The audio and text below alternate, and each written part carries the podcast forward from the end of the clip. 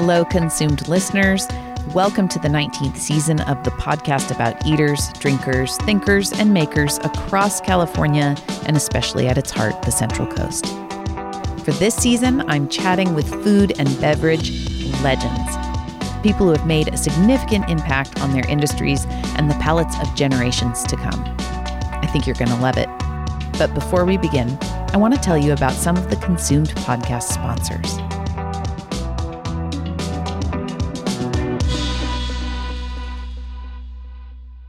Consumed is sponsored by Midstate Containers cargo storage containers and refrigerated shipping containers for sale and rent in California.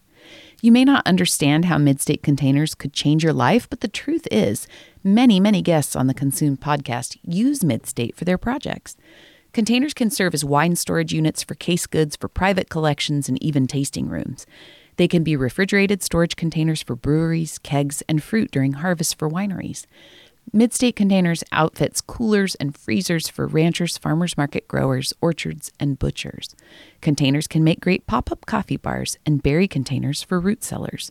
My guest from season 10, Krista Flieger from Lonely Palm Ranch, uses her Midstate container for an office on her property.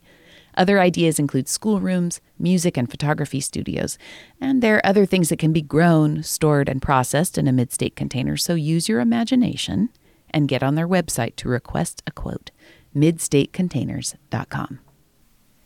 We all know eating fruits and veggies is an important part of staying healthy.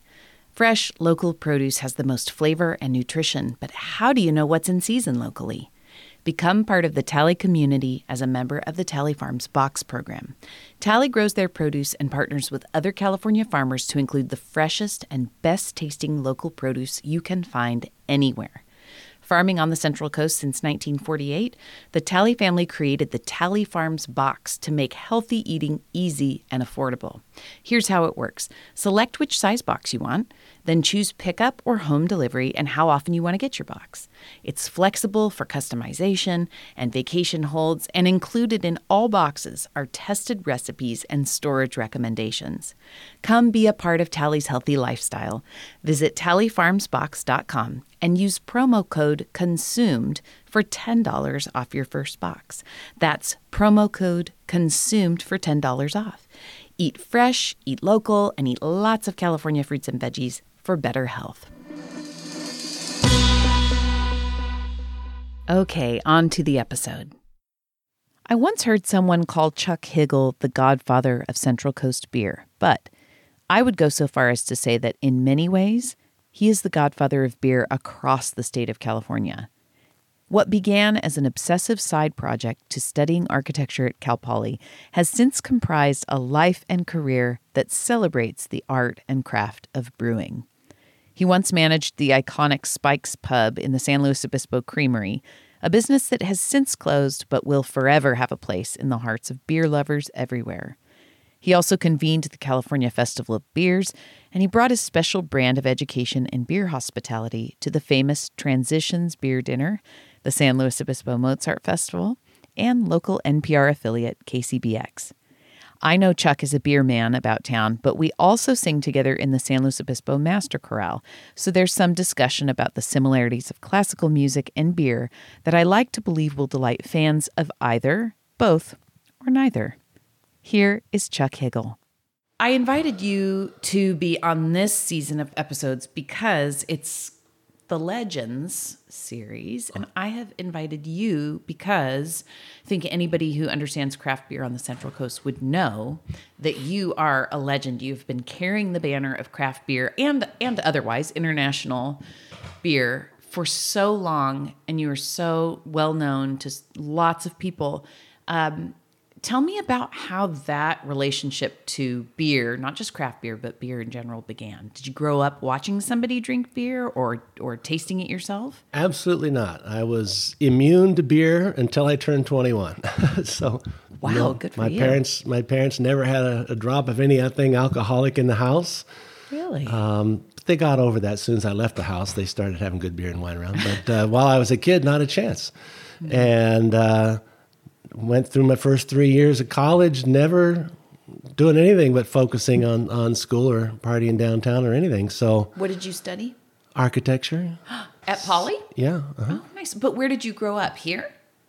Um, no, no, San, uh, San Pedro down in Los Angeles, and uh, so um, yeah, came came to architecture school and was so focused on architecture school, you never actually saw the town itself. That's you what just I you know, hear. it's just like nose to the grindstone, and until I started then. Um, Maybe about the fourth year, getting work in town and actually going, whoa, I, I like this town. This is Mm-hmm. this is really nice. I didn't even know that until the third or you know fourth year that I didn't want to go back to Los Angeles anymore for starters. That's what I hear though is architecture is so rigorous Mm-hmm. at Cal Poly, maybe anywhere, but at Cal Poly specifically, that those folks don't see the outside of the building for quite a while.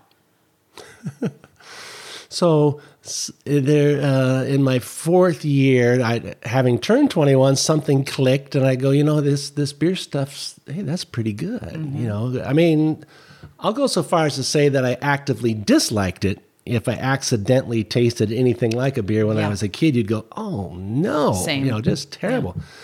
So how how that trigger flipped, I have no idea. But it was just a simple glass of Coors that you know I think when some friends were coming over, going, "This stuff's not bad." No, you're telling you're telling me that your aha drink was a Coors, perhaps? that just that kind of triggered, you know, that maybe beer was tasting something worth tasting. Yeah, I love it. Of course. And but having skipped over that period in your life where you just want to drink to get drunk, Yep. I only uh, ever purchased for the first year or two one bottle at a time. So I had my shopping uh, shopping cart at the grocery store, and I would just look real closely at every beer. And the, the little grocery store was starting to really get into imports where I was, li- lived. So I would go, okay, I'm going to have that beer right there. And I'm going to take it home and I'm going to enjoy this beer, you know. So by limiting myself because I was poor to one beer at a time, but making sure that each beer was a really good one. Yep. Um, that I get, allowed me, like I say, to skip over the that phase in your life where you just drink to, to, Yes. to, to go through volume, you know. Exactly, yeah. And uh, so, what the problem for me then was, uh, I was going to take those bottles and I made little racks on my wall, and I collect. I just put the bottle on on the wall, and I started a bottle collection. Yep. And I could not um, get any help on understanding why a beer tasted, you know, what what it does, what what that word on the label meant, or um, what should I expect from a beer from that country. And where would you even go for that information? Absolutely nowhere, Yeah. not a chance. So, uh, I was to the point of arranging my the German beers com- coming in were were plentiful. You know, the the era of imports was going great guns, and it was really easy to become an importer. Difficult to become a brewer. The uh, the federal government would make you jump through hoops to make sure you weren't the mafia or something. Yeah, you know, right. to to make sure you were okay to be licensed to create alcoholic beverages. But if you wanted to import one, it was like one page of paperwork, and you could become a beer importer and go back and forth to your favorite town in Germany and bring beer over. Well, so t- give me give me a time frame here. What what years are we talking about? Okay, uh, the uh, the the turning point of 78, 79 into 80 maybe, somewhere in there. So that's when it was very difficult to be a brewer, but but easy enough to become an importer. Yeah, and there was starting to become an awareness among the population that there's a little market for for good beer. Remember, this is only a few years apart from where people started realizing that the Californians could make wine. Yes. Um, it, it one one was led to the other. It's not really a coincidence that s- somebody pointed out good beer in California blossomed in wine country. That that's not a coincidence. It's just the way things are. Yeah. But uh, so. It is right in that time frame, though, as you, as you mention it. That is when California started to really produce its very fine stuff and recognize that it was producing fine stuff. That was that was a key. Yes, It's exactly. like we actually respect it. yeah, Um, yeah. up- until then, you people just got their wine out of New York, and New York got it out of Mm-hmm. Italy and France, and that was the, where where it all went. But my point I was leading to on the subject of German beers is I had enough of them that I could not just put them on my wall and arrange them any more neatly mm-hmm. because that I had I had to subcategorize them to, to make to keep it organized. And I started getting out my map of Germany mm. and saying, okay, I'm like a little dot on my map of Germany for mm-hmm. where all these beers come from. And then you realize, wait a minute, you could tell that these beers did taste different than these beers down here. You know, that the northern beers taste different from the southern So like regional differences. So yeah. there it is. And again, no one no one to help me or to explain that to me. But you're deducing it. You you just go, yeah, the, the beers I really like that particular flavor in all come from Bavaria. Mm-hmm. But I also really like these really clean, bitter ones that come and look at it, they're all coming from the north. yeah. So uh, so that became my my first realization. I need to, to to get more help on this. So that was about the time then that uh, a book was published uh, out of England called The World Guide to Beer. So this is like the Bible coming down from heaven all of a sudden and just answering all of your questions in one convenient book. Yeah. So the author there was Michael Jackson. So if you ever hear me refer to Michael Jackson, it's not the singer Yeah. But the uh, the the guy who got, got us all started on recognitions of beer styles, Yeah. regional differences. Like filing it, organizing it.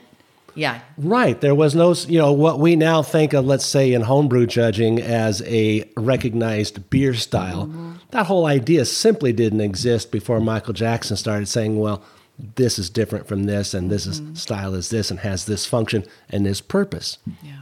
So I, I even tried to push the, the Home Brewers Association at one point to, to start being more detailed in their creation of beer styles. Uh, they, they allowed me to break one one of their beer styles down into four and re-describe it for Which them. Which one was know. that? The category that they were using was called Continental Lager. Oh, okay. Well, it's, I said, well, where, who would even call a beer continental lager except the English? And the English make terrible lager, so we don't want that, you know, as a Yeah. guideline. So I said, well, listen, there's Pilsner and there's Dortmunder and there's Münchener and there's all these different lagers. Let's and they all have a purpose and a Yep. reason they need to be seen as different for judging. Uh, so let's let's break down, you know, uh, create this appreciation at least Totally. for uh, more detail work, and and that then it wasn't too much later that they say, yeah, let's let's get very specific with our Mm-hmm. beer style descriptions. Style is, I mean, I'm jumping way ahead here, but style is a big driver for how you look at beer specifically. I mean, I know it is for a lot of people, but it has been, I think, a hallmark of your career that you have organized by style. Um, I'm thinking of this beer festival that we've talked about a little bit, Right. that almost in a varietal not almost, but in a varietal sort of way, you organized a beer festival that you know this this booth here is all what doppelbocks. This booth here Right. is all pale So ales. the the first beer festival, and this is uh, uh, 1983 in the in the parking lot of the Creamery behind Spikes. Wow. uh, was all bottle beer, all international. There wasn't enough. Hmm. Uh, you know, we had Anchor Steam in Sierra Nevada and not much else. Imagine that. But we had beer from Australia and you know uh, Poland. You know, any anywhere you want. But I didn't want to break it up by nationality.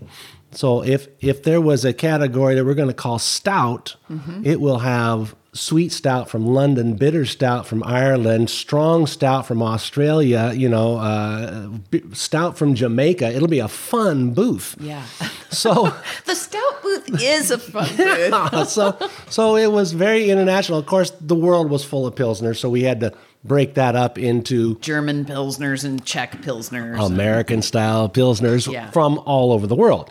Don't forget, American style pilsner describes any uh, uh, beer that is mostly adjunct grain. So Mexico, Australia, Kirin from Japan, the whole world's making their best effort to imitate Budweiser. Don't tell anybody, but um, and then the the extent to which you don't use adjunct is adjunct grains then leads you to Germany and the kind of the sense that this is now the real thing. Hold on, will you explain what an adjunct grain is? I've never, I probably know what it is, but I've never heard it called that. Well, the, the the German purity law says barley is the only legitimate source of fermentable oh, I sugars. see. I see. Okay. So the whole world, though, um, outside of Germany, uh, will use whatever is convenient and available. Right. So America and uh, the New World is corn, and Budweiser insists on rice. Uh, the Japanese use rice. The Australians very quickly decided that all malt beer, all barley malt beer, was too heavy, and that the world needs lighter, more refreshing drinks. But let's say Michelob, which was uh, uh, Anheuser Busch's premium beer, would only have twenty percent rice, but Budweiser was thirty percent rice. So even within uh, uh, an American style brewery, there was a sense that the closer to all malt, the more uh, uh, premium Yes. your beer was. right.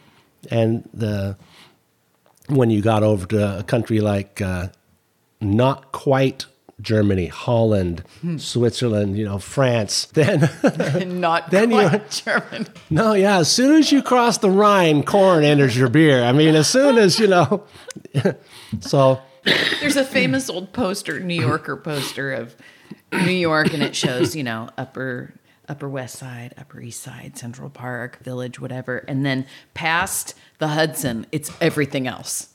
You know, so It's there's true. so there's Germany, and then there's everything else. That's Germany's opinion of Yeah, beer yes. for sure. It's like once you cross the, the borderline to another country, you, you don't have the purity law anymore, and your Yeah. beer. I'm sorry, it's just not worthy. so as you're getting as you're approaching Germany, you're talking about those countries, France. Yeah, being being recognizably not the American style, Mm-hmm. but sh- not exactly German either, and that would go clear up into uh, Carlsberg and, and Denmark and all the all the perimeter countries. Switzerland, by tradition, was all malt, but no, not by law. And then there's the Czechs. Yeah. the Czechs have the full respect of the Germans. Yeah, well they should. That's the only that's Yeah. the only foreign country that the Germans go, okay, yeah, well they're that's the Czechs. Yeah, well, okay, they're good. But That's too funny. Okay, so as you're organizing these things, I mean, I from what I understand from the Chiller- Cilurzos, who I spoke with for the same season up at Russian River Brewing, that's not how beer festivals were done. oh no, no, never. No. Okay, and so explain why that's different. Well, uh, when we, you know, had to invent the beer festivals from scratch, basically it doesn't exist. I was inspired by the Great American, and they they had a theme, which is every brewery in America. Period. So then each table was a brewery. At about the same time, I was doing my first beer festival, uh, KQED in San Francisco. Started one where they just said, "Well, we'll let the importers set up their table." So, but an importer brings in beers from a lot of different countries and sources, and so there wasn't any coherent uh, connection at that table, except that it was one guy that imported them, not Yeah. nothing else to uh, make those beers go together. I just thought there was a lot of fun that could be had from uh, establishing that uh, in the mind of the drinker that each group of beers had its time and place and reason, as a, um, so that while you're sitting at a table thinking about the twelve beers in front of you, you're also putting yourself in kind of a mindset for that group of beers. You know, this is not a, a sunny afternoon group of beers. It's a maybe a cold weather in England uh, evening by the fireplace group of beers. It- it- Between like November 16th it's a and mindset that helps Yeah, yeah. that helps you know get get your head with the beers so uh, it wasn't until our fourth festival that there was an, enough of uh, california beers and i only mean like 14 breweries This is insane. to to go okay we're we're going to do it we're going to get rid of imports Mm-hmm. and we're going to bring together every brewery in the state of california Oh, I didn't realize you got rid of imports totally, but you it was a celebration of California beer. No, that West that Coast. was well. I I always like to have a theme, you know, Mm-hmm. to anything or a reason. I never uh, I never did potluck beer festival where everybody just brings what they want. Mm-hmm. Always the beers are, are carefully are reasoned. Well, so when you just say I'm bringing all of California, that is a reason. Yeah. But no, the uh, if you're not brewed in California, you couldn't come to the California Festival of Beers Love it.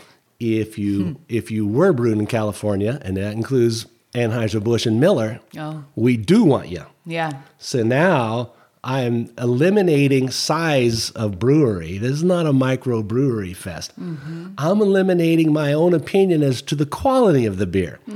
I know perfectly well a brewer makes terrible beer. He's there at the beer festival. Uh, we go to some; those were actually some of the one, hardest ones to get. Yeah. But That's interesting. Yeah. What did that do for you and how did that serve the event to include anyone like to put those hard parameters on it that both exclude and include? How, what did that do for the event or for the people who attended?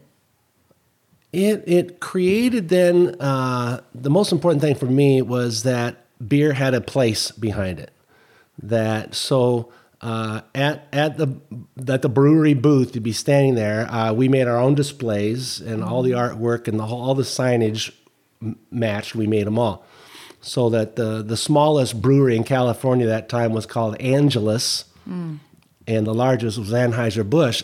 I always liked it alphabetically; those two are adjacent. right next To each other. It's like so there's there's the smallest and the largest, and they're only like three miles apart on the mm. on the map of of Los Angeles, and we treated them exactly equally mm-hmm. because we made the booth. The the the marketing powerhouse of Anheuser Busch was not allowed to go in there and start setting up Anheuser Busch displays at all. Yeah. There was no artwork that we didn't make ourselves, hmm. but we wanted to show a map, almost more important than anything else, that there is a place. This is, exists. It's real. Go there. Go to the brewery.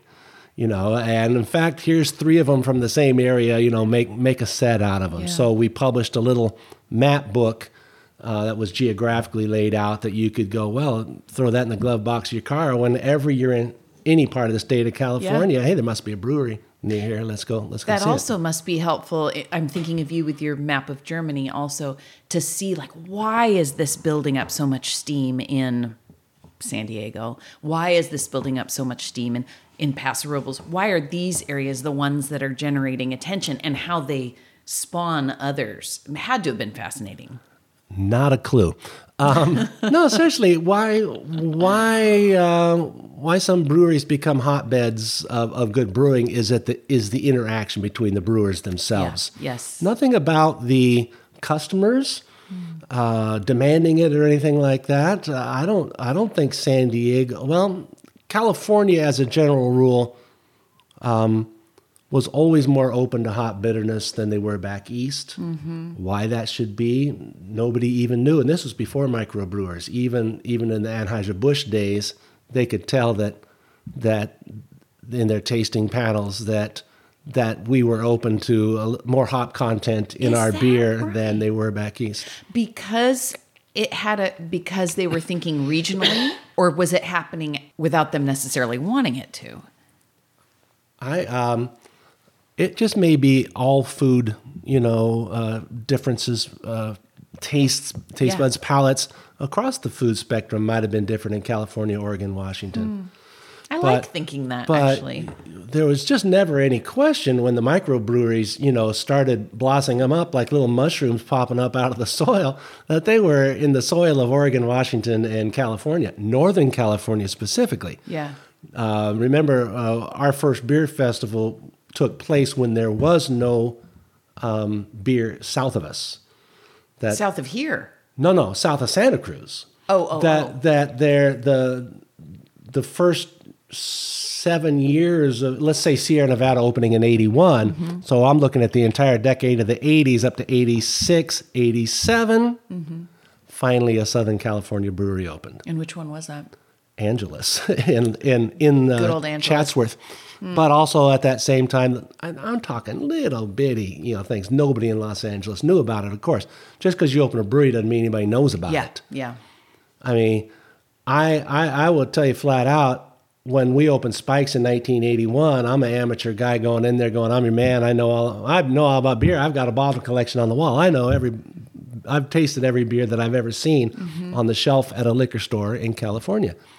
I did not know New Albion existed. Oh, how funny. Yeah. That means my liquor stores up and down the state didn't know New Exactly. Albion existed, or else they would have certainly set me up with a bottle. Yeah. New Albion was there for for four or five years, and simply no one knew. There, there's just no communication, no no pipeline, no buzz, No infrastructure, no buzzword. Yeah. Um, so uh, it wa we were well into our first year at Spikes when people started talking. Oh yeah, there's there's little bitty po- you know uh, pocket breweries up in uh, Northern California, maybe five or six of them. We go, and I I just said, oh, I'm I'm only only interested in serious brewers, not somebody brewing out of the garage. I just just dis- disrespected them right off, Oh, how funny. and uh, well, Big first- mistake, Chuck. well, not really, because the first batches of New Albion to make it down to SLO were were gone. They were they had no shipping, you know, stability at all. They were they were really sour, and Sierra Nevada did a better job. Okay, that's great. My first visit to New Albion, um, the brewer, you know, cracked open a bottle of beer. Let's try one. And I had to like hold myself back because I didn't want to seem shocked that it was good Oh. You know, you, know how it is when you when you go, "Whoa, this is really good! I had no idea." yeah, and it's you're like, well, yeah. oh well. okay, thanks. Yeah. so yeah, I was like, oh, "My goodness, I had no idea that New Albion was making good beer." But Mm. you had to get it. You know, it had no stability. It was all hand hand bottle cap Yeah. stuck in a wooden box. Drink it within three hours. and my even Anchor Steam did not have uh, a regular distribution pattern. They had to be in a, an import, so they had to send their beer to an uh, importing company down in Orange County or Los Angeles. Yeah. And that, that importing company would then find the, the distribution routes to get it to Southern California. That's ridiculous. So th- I think that beer stopped at four different locations before it, it arrived at my front door. And so, yeah, I always used to tell people that we're in San Luis Obispo. We're the we're the farthest from the Northern Cali breweries. We're not, not halfway to L.A. Your beer goes all the way to Los Angeles, sits in a warehouse, and then comes back halfway to where it started from to get to San Luis Obispo. So that's how we got our Sierra Nevada, how we got our Red Tail Ale, was that the beer would be shipped to uh, Los Angeles and then distributed for Southern California. That's changed And so say- much, you know. And I said, if it tastes good when it gets to me, you're doing a great Yeah, job. Yeah, that is a good- Your that's a good- packaging stability is working. Yeah. And they go, thank goodness for that. You know. yeah. Okay, tell me about starting spikes though. I mean, we've referred to it, but how did you how did that come to be and what was your specific role in it? Uh, Bob Spiker was a professional restaurant manager, um, and his his brother was kept telling him how good Cal Poly was. So uh, Spike uh, and his wife came came to up to San Luis Obispo and started that little bitty restaurant in the Creamery, where other restaurants had gone out of business for the last couple of years. Yeah. and uh, his his professional background was um, the hard liquor side of it. You know, he's he's a, a great bar manager and everything, but he realized he didn't have the money to to get the uh, the hard liquor license. So that beer and wine were going to have to carry their weight. You can't you can't run a restaurant on food alone. The the beverage has to actually almost subsidize the food side. Yeah. So he had had an idea uh, years earlier that there should, should be some fun way to incentivize the, the beer program. So he invented the little uh, card that you punch off. Got the shirt.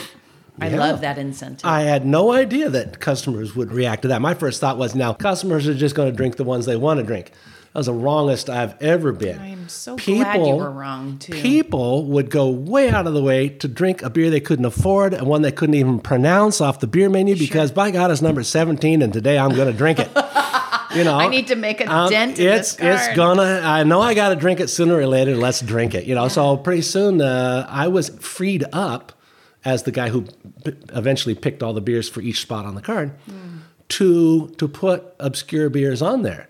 So the card liberated me to to do the ones I knew were good, as mm-hmm. opposed to the ones that had some name recognition or or something like that. So it just became much. The card the card really carried carried the business. It created it created this concept of mm-hmm. regulars. No mm-hmm. no restaurant has ever had regulars like Spikes had regulars. I, I I could be wrong, but the idea that uh-huh. within your first two visits to Spikes, you had been embraced as a, a lifetime customer and mm-hmm. felt that way. I've never seen any bar do it as successfully.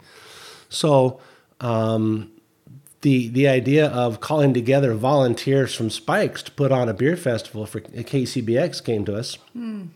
No problem. I, every every every table at every seat at every table, I can just walk up and say, "Hey, uh, you want to come work on the uh, the pale ales booth? You know, I need somebody to."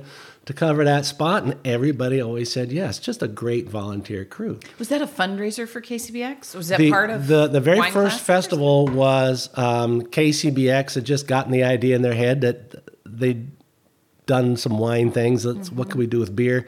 Somebody said, "Go ask Spikes. Go ask Chuck at Spikes," and they were thinking a dinner. And I said, "No, I just come back from Colorado where I saw the Great American Beer Festival, which, by the way, was no bigger than the parking lot of the Creamery Oh at that at that time." Yeah. and but said, you know, this was this is the, the way to go. Let's do the festival. So that's how that that got started. Okay. Wow. So that card, I'm so glad I asked you that. I had forgotten about the card and how important it was. I'm specifically thinking of my husband, Jake, carried that thing all shredded up in his wallet. You know, it's not a QR code, it's not an app, it's a physical little cardboard card. Yep, and it would get clipped or, or punched. Um, and how influential that must have been. You having your taste, knowing what was good, making it available to other people, not just making it available, but like kind of forcing them to drink it. If you want to finish this card, you're going to have to And drink here, here's another thing: the worst selling beer in my restaurant did just fine. Because somebody sooner or later is going to have to punch number 39, you know.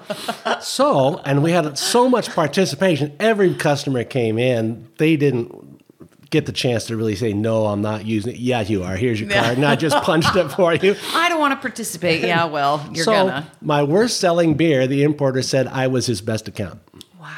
What a wonderful, like, it's it, like so many wonderful, influential things. You could not have known at the beginning that it was going to be like the raison d'etre for your beer program. You could never have known that. But it worked out so well. Yeah, the uh, the one thing that I thought coming into uh, Spikes was that I could pour a beer better than anybody had seen it before. Because I was thinking of the German long pour, where you take a, a tall crystal pilsner glass and you s- set up a big head of foam and let it mm-hmm. set for a second, top it off a few times till it gets real creamy. Foam rises up over the top. Mm. Hmm. I said, if we could make this, you know, especially everybody would recognize that this was not normal beer service, and look how good it is. It's beautiful. It tastes beer so much better. We didn't we didn't get that until, gonna say, fairly late in the game. It's like how fast can you get to the beer to the table and stand back? We got. I mean, there was waiting lists out, out the door at Spikes, you know, for Mm. its first 10, 15 years. Hmm. Um, and remember, this is all bottled beer. I, I used to describe uh, since uh, uh, we were just carrying six packs from the back to the front as fast as we could carry them, and we would take entire six packs and with the bottle opener in our hand, just start boom, boom, boom, boom, boom, boom, and bottle caps would actually just be flying in the air, and we'd be pushing bottles The most down. toned forearms. Yeah, well, the bar- bartenders used to compete to see who was the fastest remover of bottle caps, and I, I, I was a competitor. Yeah. Well, so why did, real quick, I'll say that on our, uh, we had our rehearsal dinner to get married 22 years ago. Um, we had dinner, but then we all went to Spikes, and I felt like that we had we had arrived if we were having our our rehearsal dinner at Spikes. Um, but that's how important it's been to us. So why did why did you leave Spikes? And also, I, I were you part owner or was that a No, different? never person? was. Okay. Spike and his wife uh, remained the the owner uh, throughout, um, and so that was a little awkward for me when Spike decided he wanted to sell out. Was Yeah. I felt like I was being sold with the, the restaurant, you know, as a uh, as a, like the furniture. comes with Yeah, comes Chuck. with beer guy. Yeah. And you know, Spike had a uh, even though for the last you know half of Spike's time he was not actively the face of the restaurant anymore. Uh, half the people thought I was Spike until they got it cleared up, you know. Uh, um, but uh, then new, new owners came in, and they're entitled to do it their way. And uh, but you didn't stay on. uh, overlapped just enough to, to get them started and, and left. And uh, that was 1995. So Where did you go from there? How I'm I'm wondering how does a person with who is self-trained, I mean rigorously so, how do you make a living out of that? So you, I mean, I, I speak from experiences. I I didn't study journalism or wine, food, none of that, not officially. And so I've always been interested. You know, how do people like us actually make money off of those things that are interests that become that become our livelihood? And the answer is not much. You Oh, know, okay, um, yeah. it, it was it was never a, a remunerative uh, passion. You know, it's uh, it's always been something that I, I did for fun and uh, was happy when money came my way, and not weren't necessarily linked between the two. You know, sometimes I worked, sometimes I made money. Oh, you can do both? Great. You know. Uh, then then I went into the distribution side of it. Uh, That's what I with- thought. With the turn of the century, you know, and then I was driving up between L.A. and, and uh, San Luis Obispo the whole time. So I was I was being a beer guy for you know everything from Thousand Oaks, you know, to to Paso Robles. So then. I started doing more uh, demonstrations, obviously, uh, but uh, one of the, the great activities that kept me serving beer because that's where my heart lies. I want to be the guy who serves it to the customer, not the middleman between the, the brewer and a, a restaurant owner. But that uh, was the brewer's dinner. So in uh, 1999, uh, the Transitions Mental Health Association Legendary. was run by one of my great customers, Rick, Wolf. yeah. And uh, so Rick says, "Well, he knows a beer guy, and he, we need to do a fundraiser. Let's let's let's pull this together." And we uh, we, we we developed a, a twenty year run of what I believe was the only real ongoing beer dinner in the state. You know, to really get its legs under it, so that you could sell it out every year in advance. Because it's really hard to get a tradition like that rolling. You know, you, you ebb and flow, and you you have to kind of be willing to not make money the first year, and then, but uh, we uh, we stuck with it, and we were seating 120 people, paid at over 100 bucks a Yes, seat, and people were happy to do it. They would leave the event and go, "Just sign me up for next year now." And think about it, how much earlier that was than wine dinners, winemaker dinners that call so that cost that much. I mean, it's a pretty remarkable thing because beer has has been, I would say, behind Cal, uh, wine in terms of What, don't know. what people are willing to Visibility. pay for it? well that exactly that's Yeah, exactly yeah, right yeah. yeah, Um, so that beer dinner when did it start again 90 so let's say it went from uh, 99, I guess, through Yeah. uh, 2018, maybe something like that. Yeah, I thought that it was kind of right before COVID. The respect from the chefs and the brewers for that event is sky high. I remember Paul Kwong, like you couldn't stop him from talking about it. He would talk about this beer dinner, this beer dinner, and Rick and transitions, and just what a smart and well done event it was. And I didn't realize you were the catalyst for that. Paul was the smart and well-run event guy. I mean, he was. Don't you love him? Oh yeah. So you, you the, the as fun as the dinner itself was, the the beer selection meeting was even more fun Tell me about that. because now you see, I'm thinking, I'm thinking all year long when I see a beer, I'm going, ooh, ooh, I want to remember that when it comes time for the beer dinner. Um, and so we bring uh, um, two or three beers for each spot on the menu, which will be, you know, an, an appetizer, a uh, a warm up beer, a, a salad course, uh, you know, somewhere there's got to be a hop involvement course and Sure. a malty involvement, But light to dark, weak to each, strong, right? Different chefs But that's not course. known until the sit down meeting. Oh, oh, so oh, we're identifying the beers we want to serve, and every First. time we do, you know, Paul and uh, whoever a couple of the really good chefs are start talking about it, Mm-hmm. and just listening to them talk could just melt you, because Mm-hmm. Paul Paul doesn't describe uh, food. Except he just describes the process. So I'll do this, and I'll drizzle a little Mm. Yes, bit over right. this over it, and I'll, I'll, you know, and you just go, uh huh, uh huh. Yes. Whatever you, whatever he just said, that's what we're serving.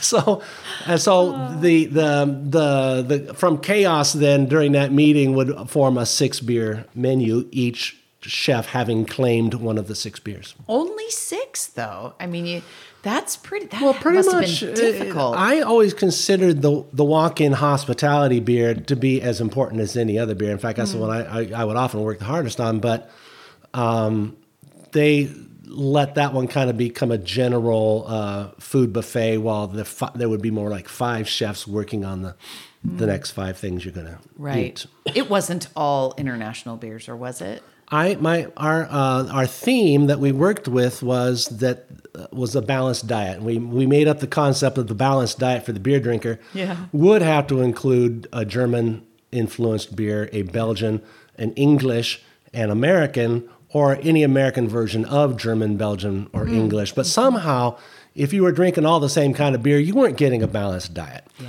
And then somewhere in the the the six beers had to be a a low alcohol beer and a high alcohol beer usually by the time you're done, Yep. but also light to dark, uh, bitter to bitter to malty, so that you could look at those six beers and go, "That's a hugely balanced diet you just fed people."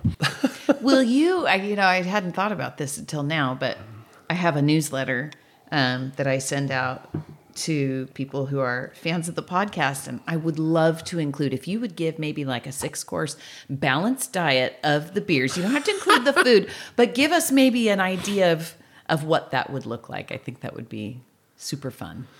Some sometimes I have to admit the. Uh, the beer selection would be strongly influenced by my thought of could I could I serve it myself and make it something that was unusual. If it was something that I couldn't present in a way to create an enhanced appreciation Yeah, of the it, education part. then Yeah. well anybody could have served that. I'm not going to be as as um, in favor of that.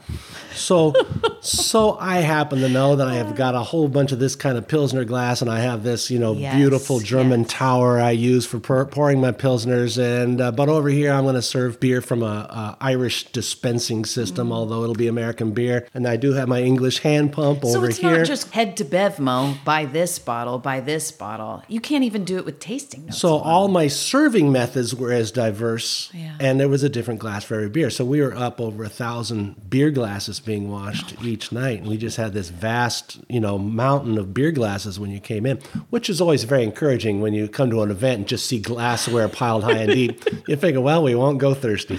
yeah, it is encouraging. But uh, yeah, so so to this day, I'm a collector of glassware and can now put on any event and any any beer style that, that you want. The I I doubt you remember the first time I met you, and I didn't put this together until pretty recently. My husband and I were together.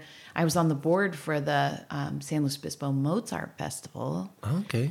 Uh, I'm I apologize. I was working for them at the time. It was when they were taking on Scott Yoo. It was the the season where they were inviting three Okay. different conductors Right, to right. Mm-hmm, try out essentially for the role of music director.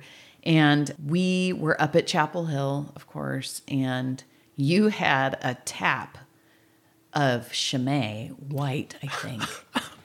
And I was like, we got to go over there. And you did. You took your time with explaining it. It was it was lovely and it changed it changed the way we thought about beer. In fact, we went to Belgium. We went to Chimay and did the walk and everything. Um, not this past summer, but the summer previous. And we talked about you when we were in the Chimay Cathedral with the dudes singing, with the brewers singing. Oh, man. pure magic. Anyway, and sitting there with all the different, you know, the ones that you're able to get in the states and then the extra ones that you're not able to get. It's it was a transformative thing to even think about Belgian beer for us because we had never been asked to think about it before. And then tasting it, I mean that just tasting it is almost ancillary to the to the invitation to drink it, to the service of it and the education about Yeah, it. that's so, beautiful. yeah. So I think uh, being a, a singer in the Mozart Festival Mm-hmm. back in the early, I mean, the late 70s, even before I was a beer guy, was fine. But by the time of the mid 80s, I was going, listen, you guys are serving uh, the hospitality of the Mozart Festival is always legendary. You know, Yeah, the musicians. Mm-hmm. always come back because they've been taken such good care of. The wine was always good. Yeah. I said, we, we got to work on your beer a little bit. Why don't you guys just Love let it. me worry about the beer for the Mozart Festival? I'll make sure some, you know, some an importer, you know, covers this every year. So what I could never stand was to see wine given this wonderful respect and then And then beer- then serving a paper cup over here, you know, is this stuff that you wouldn't serve your enemy, you know. So I all, I all I'm asking this is equal time with the wine guys. Yeah. So so that put a lot of pressure on me to, to come to a formal event, you know, white tablecloth and everything, Mm-hmm. and and not just bring a, an ice chest and a dog about. So I had to bring my German pier tower polished copper. Yeah. crystal beer glasses and everything. Because Yeah. I I was just kind of over always overdoing it a little bit because I wanted to you know be as fancy as the wine. and to get and to and to like you did for us to bring us into to set us up for success in understanding this one this this beer rather than the paper cup the whatever yeah you over delivered but you had a goal didn't you i mean Well, yeah. not just to be as fancy as the wine but to like to make thinking thoughtful beer drinkers of all of us and I, it, it, I think it, it, worked because to this day I still get the musicians who only show up in San Luis Obispo once a year, going, "Oh, the beer guy's here," Yeah. you know, and they come over at the at one of the you know hospitality events. You cut a striking and figure, it's, It's like I mean, yeah, yeah. They, they stand at my booth and we talk about beer and playing cello. Yeah. So you know, and class so classical music has been part of your life also as long as you've been into into beer. Longer than beer, yeah. yeah um and i am too. We Mm-hmm. sing in the master chorale together. Um how did that begin for you?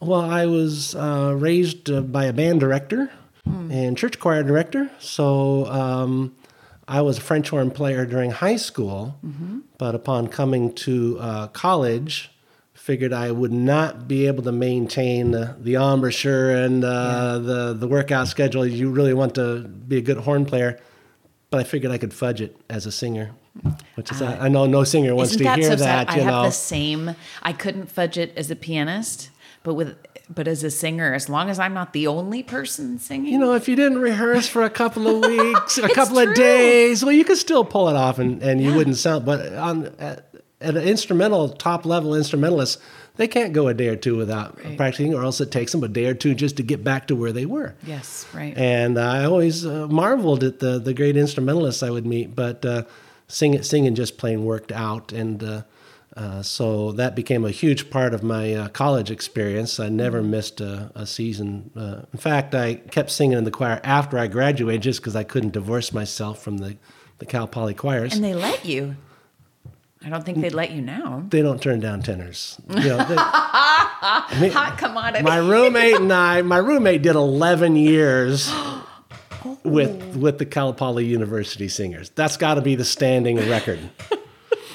who's that guy He was there like two. he He was there two years ahead of me. He was still there two years after, three years after, because I Wow. did six. And uh, then we transitioned into the vocal arts ensemble, Yeah. and uh, of course, never stopped singing for the. Mo- I mean, the Cal Poly was the source of the Mozart Festival, so you transitioned very quickly yeah from that to that.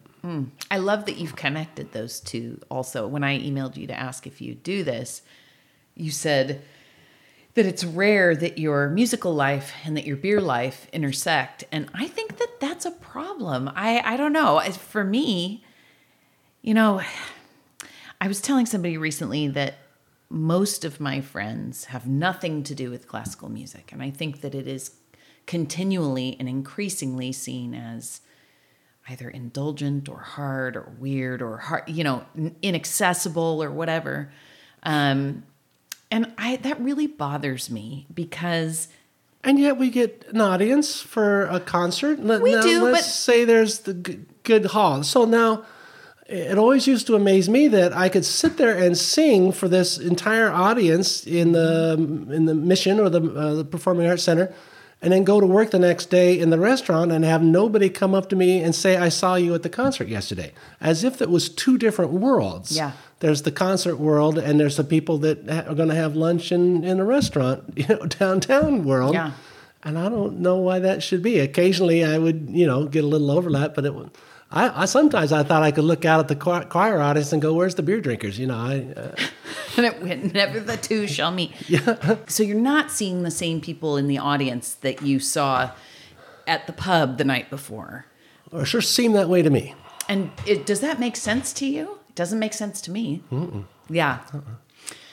I don't know. I, I worry a little bit because you say that we fill the hall when we sing for Master Chorale. We do, but I see, I don't see many people who look like me, I guess. And that's troubling because, like beer, I feel that classical music has almost like therapeutic powers. I'm not talking about being an alcoholic, okay? But I mean, it, it has so many of the same properties. You, you get to experience it, you get to imbibe it but then you also get to learn about the history. You get to learn about the recipe, which is like the composition, the person who created it, who's the composer. It gets to be performed in different ways. Um, and then also, there's just that deep piece, and I think this comes from having been a musician 1st mm-hmm. There's an appreciation for the craft and and for that deep, deep something that I can't put my finger on. That that's the really therapeutic part, where um, nothing else makes me feel quite the same way as listening to classical music. Any music, certainly, but classical music is particularly potent for me, I guess. Well, music and the beverage of your choice um, is something you can just casually bounce off. You, the music can wash right over you, and you can only pick out little bits. Or mm-hmm. you can choose to get very deeply involved in it. Mm-hmm. It's really up to the listener to, to determine how serious you're going to climb inside that piece of music, and that's mm-hmm. why beer and wine has that too. You can you can just drink it and forget about it, or you can go, wow, you know, let's let's find out more about this. Yeah. You that is a very good point. And actually, as you were describing how you set up the California beer festival festival of beers beer festival the festival of beers was a yeah, phrase that's what i thought okay as you set that up you really had the interested and curious drinker in mind um, and i suppose that that's tr- you know you you let and encouraged people to geek out on on this stuff Whereas, um, and that's the same for classical music. You have to kind of be interested at that level to really, I don't know, th- or there's room to be interested right. at that level. You it, don't have to be to enjoy it, it but it can, yeah, it can support your interest level as deep as you want to get yes, into it, right. and it still be entertaining. Know, yeah. So. so these days, how are you spending your time? Um, I am uh, learning the cheese side of the business up in oh. Paso Robles. I just really enjoy uh, working with uh, the owner of Di Raimondo's Cheese Shop. Uh, oh my goodness! I don't know if you know Jean. She's no, been there uh, 21 years now, and back almost when she started, um, we started doing cheese and beer pairing mm-hmm. Uh, presentations at Firestone with with Matt. Really? Yeah. And where we would actually set up tables inside the brew house and let people kind of go on the tour and come back and here be a little station with some cheese and some beer in it, and then we'd come back over here and sit down over, be some beer and cheese there. We had a great time. Yeah, so I I was just there, you know, uh, after after the COVID era, and she was Jean was trying to reopen, get more hours, you know. Uh, so um, we just latched onto each other real quick, and that was fun. Mm-hmm. Yeah, and so you're doing. Um, just you know, just a couple days a week, you can find me. Uh, instead of uh, talking beer with people, I'm just talking cheese with people. I I get kind of the same enjoyment out of it. Yeah. Um, and then there's a, a new wine shop uh, just moved down from Templeton called 15 Degrees Centigrade. Go Allie, so and great. So uh, I poked my nose in there and said, you know what you need is a guy to help you work on these taps a little bit here. Oh, and so I'm I'm just slowly uh, getting having some fun with their their beer taps down there. I'm it's still uh, she's still the manager, but she's so focused on wine. I said, well, you just need a person that she's open. That. She's open to oh, beer yeah, for yeah. sure. Yeah. Yeah, and uh, all all wine bars eventually realize that the beer is going to make up forty to fifty percent of their business, and That's you better be doing a good job at it. You yeah. can't just. I don't think any som- sommelier alive can ignore beer anymore. No. Mm-mm. Yeah, those, those days are over. Mm-hmm. You need you need to put some heart into your uh, the beer program Otherwise, it makes no sense. Look at all this effort and care uh, you put into this, this this wine program you got going here, and you could tell that the beer nobody cared about it. You could tell, mm-hmm. and I always thought that was one one definition of a good good beer place is when you could walk in and see you know eight eight or a dozen taps and go, okay, somebody here likes beer and cares. One person. Somebody in this business likes beer. Who is it? And somebody will, somebody will raise their hand over here, and you could just tell. Yeah. You know, and that's all I'm asking. You know, yeah. is uh, don't don't just uh, let that slide like it's just filler. I'm know, so glad you're program. doing that for Allie. Um, yeah, I say she she she is very focused on the wine, obviously, but she has a really great eye for beer. Um, I was part of their their craft beer program um, for a while. They had a a shipment like a wine club. They had a beer okay, club, good. and she did a great job. Um, but I'm happy to know that we have her and you in SLO, and that you've got some taps going over there. That's exciting for me.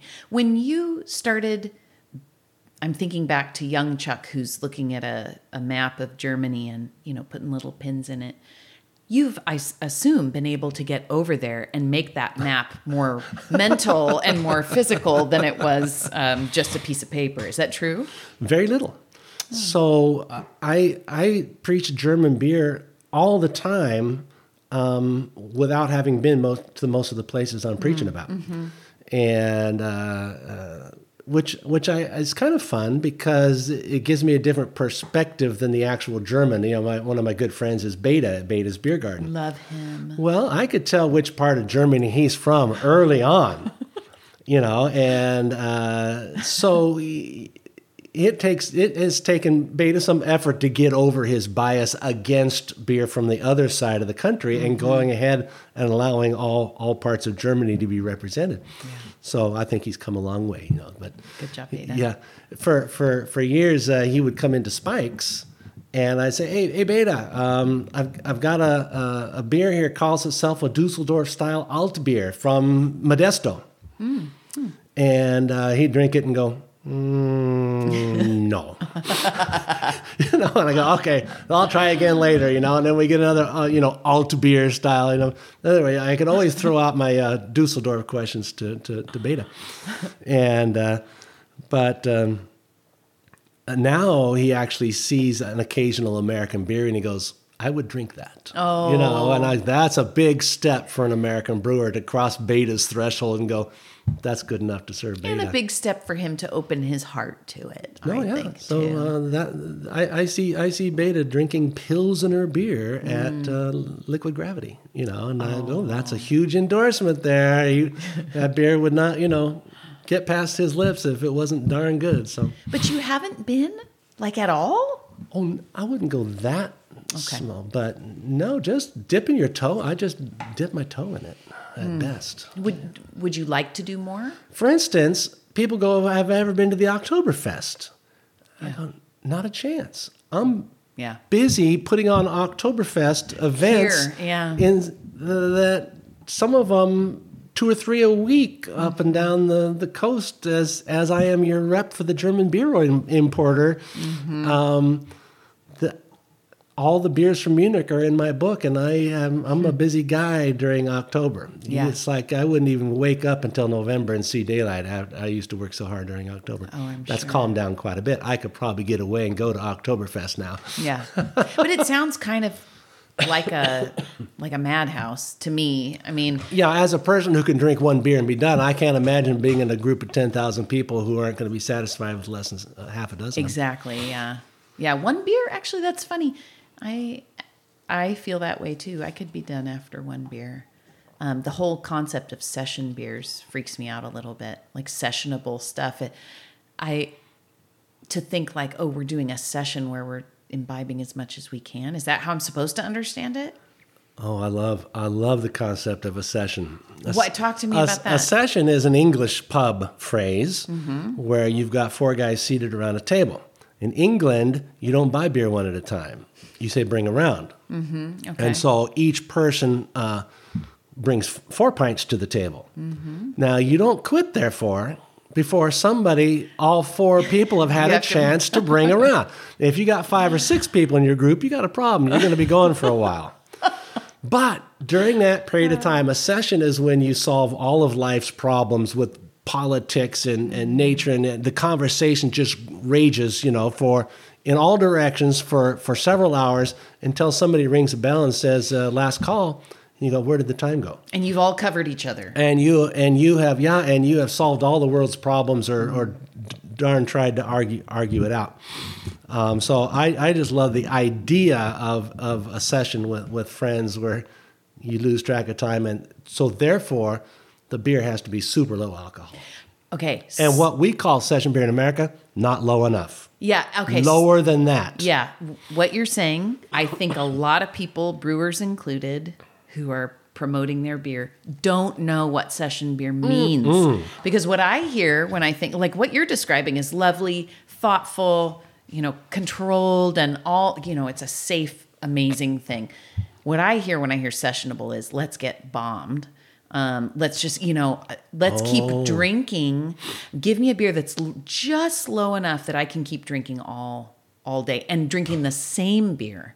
Um, what you're describing sounds to me like a, an opportunity to try several different things. No, not so Oh, you're ta- okay, okay. I, I think a, a good session beer is, is an amazing thing that you could be uh, in the threes of alcohol, not 4%, just under under 4% alcohol, and has to have some character to it that makes you come back to it. Hmm. Uh, cannot It cannot lack bitterness, in my opinion. Uh-huh.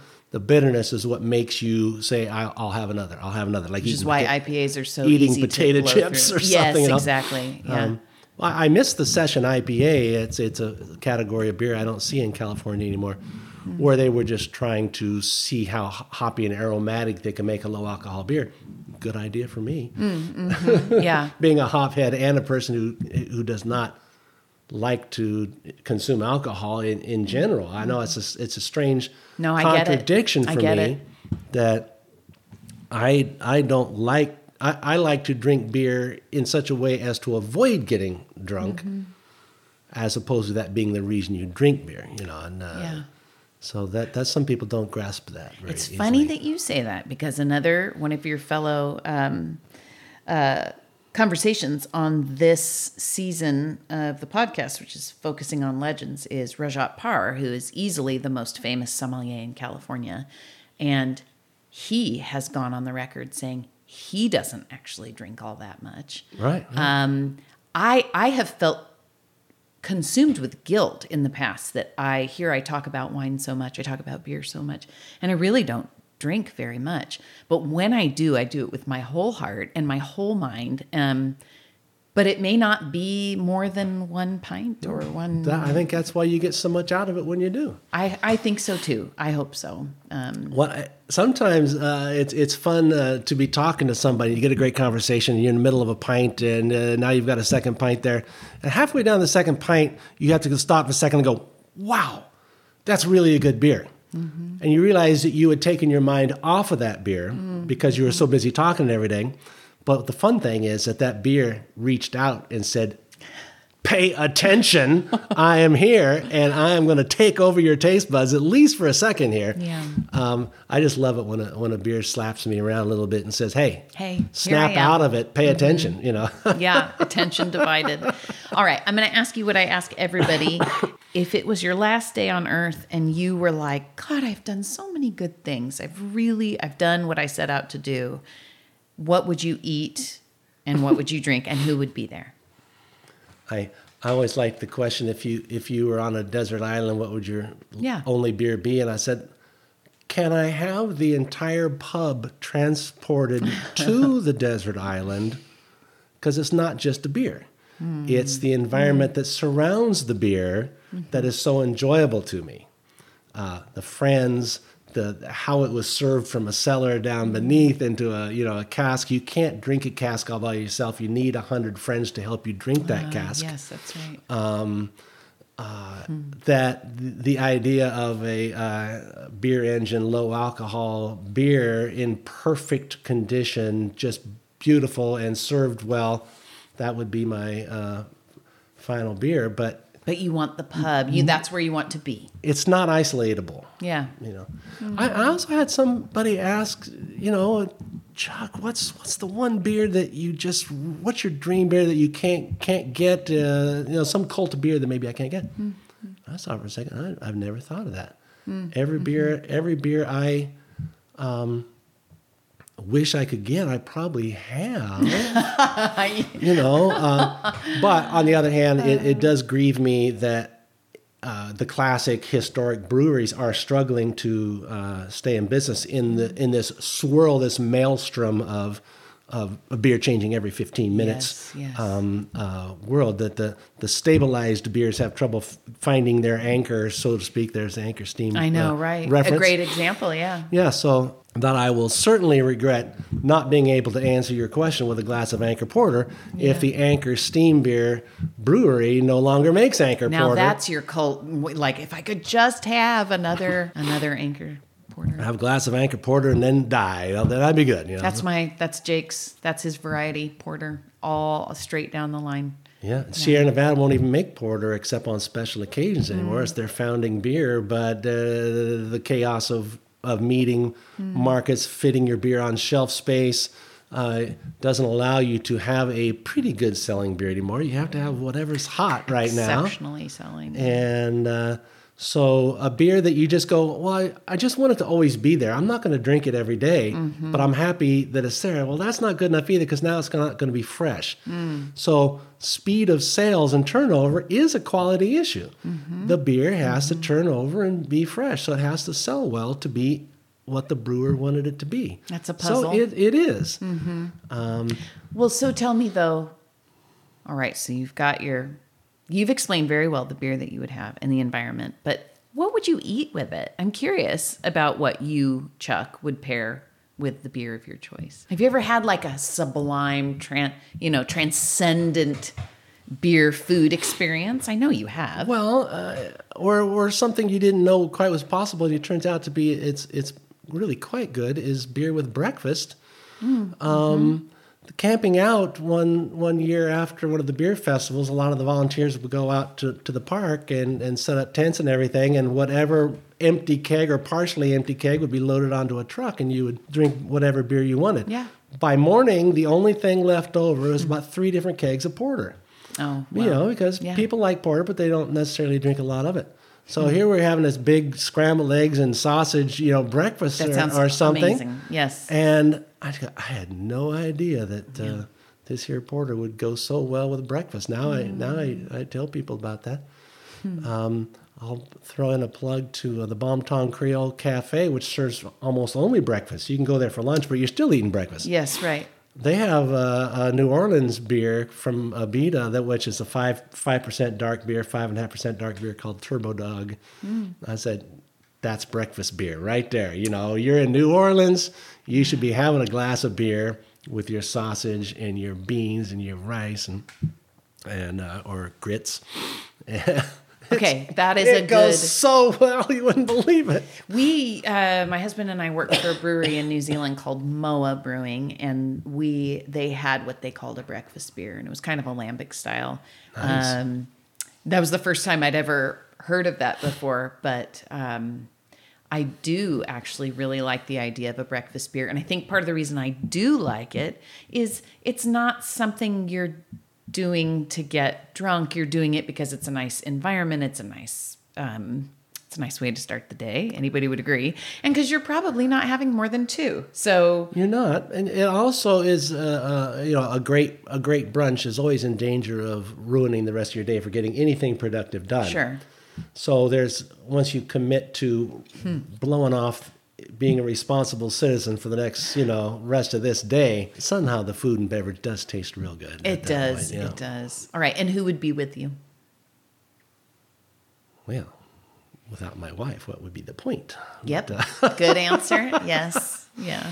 Although um, my wife is uh, not uh, sharing beers and, and wine with me anymore from, from her, her diet di- dietary program she's on, so that leaves me uh, uh, sometimes getting the wine she really likes Yep. and just drinking it without her, which is weird. but she goes, "No, hand that over here," and she'll smell it, and everybody goes, "Ah, they can't hardly beat that," and hand it back to me and not Yeah, drink yeah, it. yeah. You know, close enough. Yes, exactly. All right. Well, if she's not drinking, you can come over here anytime and you can share with us. So, thank you very Ah. Okay. much. Well, thanks, thanks for all the, the um, questions and everything, and uh, ho- hopefully that's uh, there's some information there that could be of entertainment One hundred percent. and there are many people who will want to hear about Chuck the beer guy. So thank you. Okay. That's it for another conversation on the Consumed podcast.